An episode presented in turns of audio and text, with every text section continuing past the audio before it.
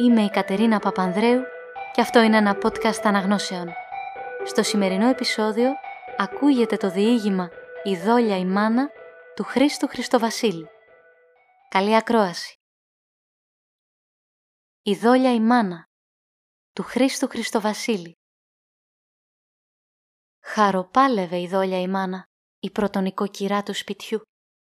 Ήταν τρία νυχτόημερα του θανατά. Τρεις νυφάδες δυο γη, τρεις θυγατέρες, τρεις γαμπροί και καμιά δεκαριά αγκόνια αρσενικά και θηλυκά περικύκλωναν το στρώμα της.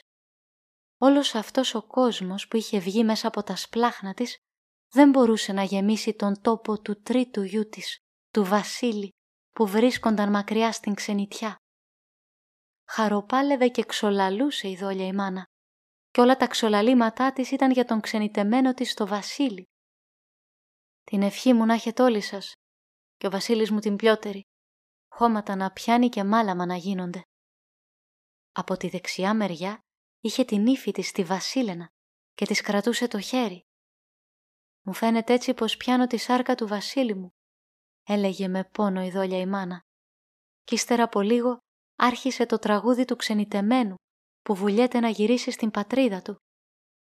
Τώρα είναι ο Μάης κι άνοιξη, τώρα είναι το καλοκαίρι. Τώρα κι ο ξένος βούλεται στον τόπο του να πάγει. Νύχτα σελώνει τ' άλογο, νύχτα το καλυγόνι, βάνει τα πέταλα χρυσά και τα καρφιά σημαίνια.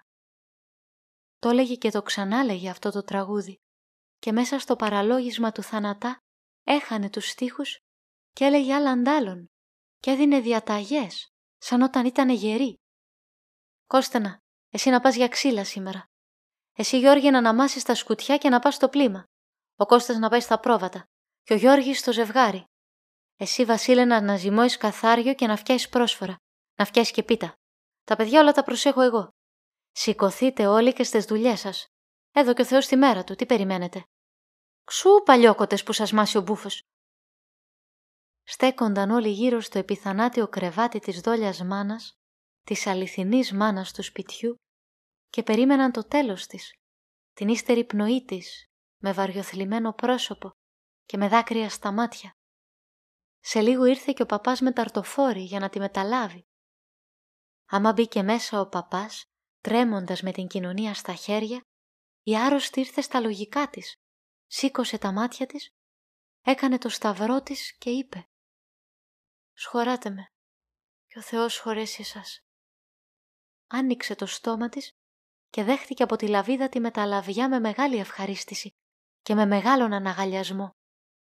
Ύστερα είπε «Αν ήξερε ότι ο Βασίλης μου θα έρχονταν σε μια βδομάδα μέσα, θα βαστούσα στα δόντια μου την ψυχή που να έρθει και ύστερα θα πέθαινα ευχαριστημένη. Μην νομίζετε ότι δεν σας αγαπώ εσάς τους άλλους, αλλά ο πόνος της ξενιτιάς είναι βαθύτερος και με κάνει να πονώ πλιότερο αυτή την ώρα το Βασίλη μου, γιατί δεν τον εβλέπω μπροστά μου. Έτσι λέει και το τραγούδι και ο ζωντανός ο χωρισμός παρηγοριά δεν έχει.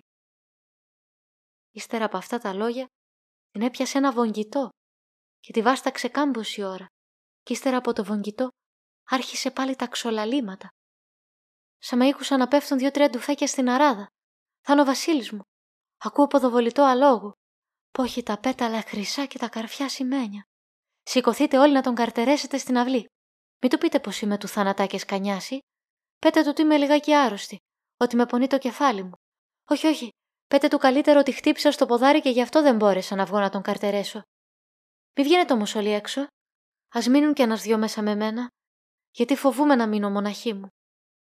Ανοίξτε τη θύρα και αναμεράστε όσοι είστε μπροστά, γιατί με εμποδίζετε να ειδώ.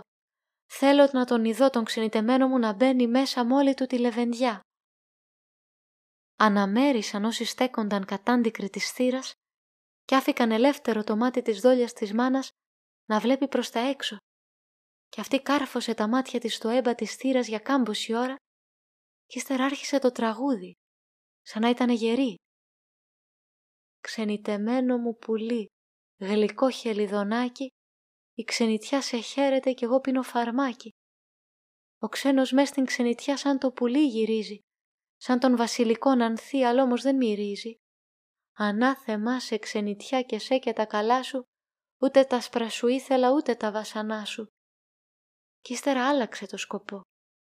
Τι να σου στείλω ξένε μου, τι να σου προβοδίσω, να στείλω μήλο σέπεται και η δόνη μαραγγιάζει, να στείλω σου τα δάκρυα μου σε ένα χρυσό μαντίλι, τα δάκρυα μου είναι καυτερά και καίνε το μαντίλι. Και με την ύστερη λέξη αυτού του τραγουδιού έπεσε σε βαθιά νάρκη. Μια ώρα κέρια πέρασε που βαριοκοιμούνταν στην αγκαλιά του ύπνου που μια τρίχα τη χώριζε από το θάνατο.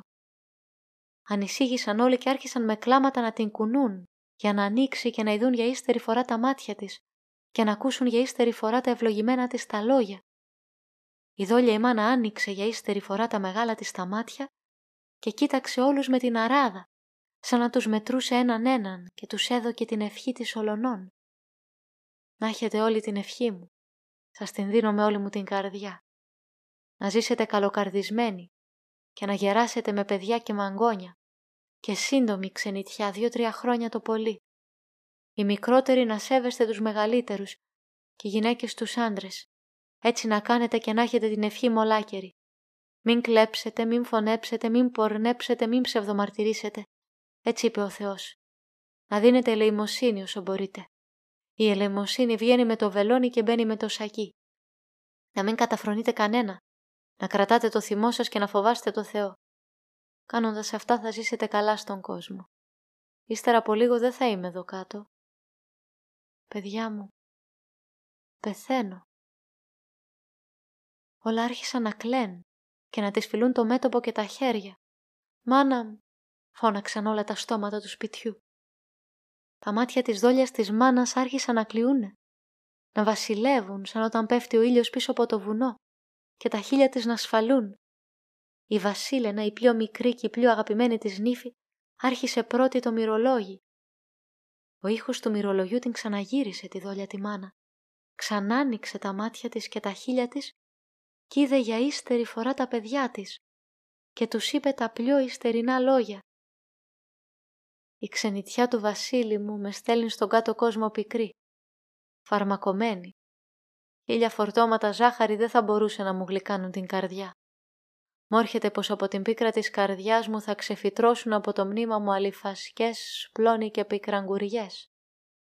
Σας αφήνω διάδα όταν έρθει με το καλό ο Βασίλης μου, όταν σας πάρουν τα σχαρίκια, να έρθει ένας σας απάνω στο μνήμα μου, να ρίξει τρία βροντερά του φέκια και να μου φωνάξει δυνατά «Μανά, ήρθε ο Βασίλης».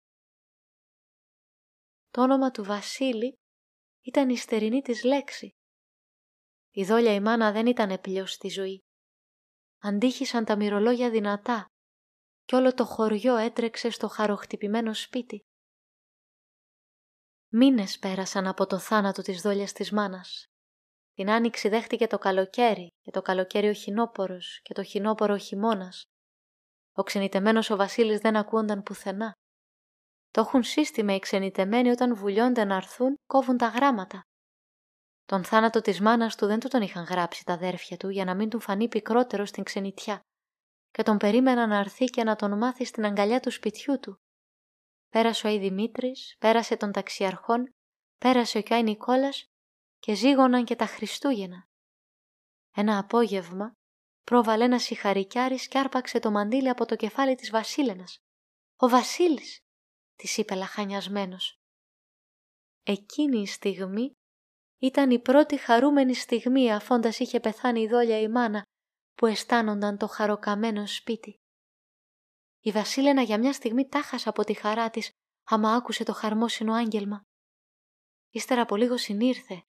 Έτρεξε στην κασέλα της, την άνοιξε, έκοψε ένα μικρό φλωρί από την τραχυλιά της, το έδωκε τους χαρικιάρι και ενώ το σπίτι γένονταν άνω κάτω από τη χαρά και μικροί μεγάλοι έτρεχαν τον κατήφορο να δεχτούν τον ξενιτεμένο, αυτή ξεκρέμασε τον τουφέκι και τις παλάσχες από τον τοίχο και τράβηξε κατά το νεκροταφείο, στο μνήμα της δόλιας της μάνας και εκεί απάνω έριξε τρία ντουφέκια στην αράδα. Μπαμ, μπαμ, μπαμ. Κι ύστερα φώναξε μόλι της τη δύναμη «Μανά, ήρθε ο Βασίλης».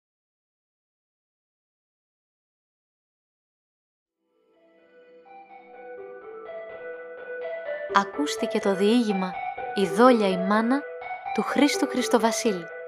Αφήγηση Κατερίνα Παπανδρέου.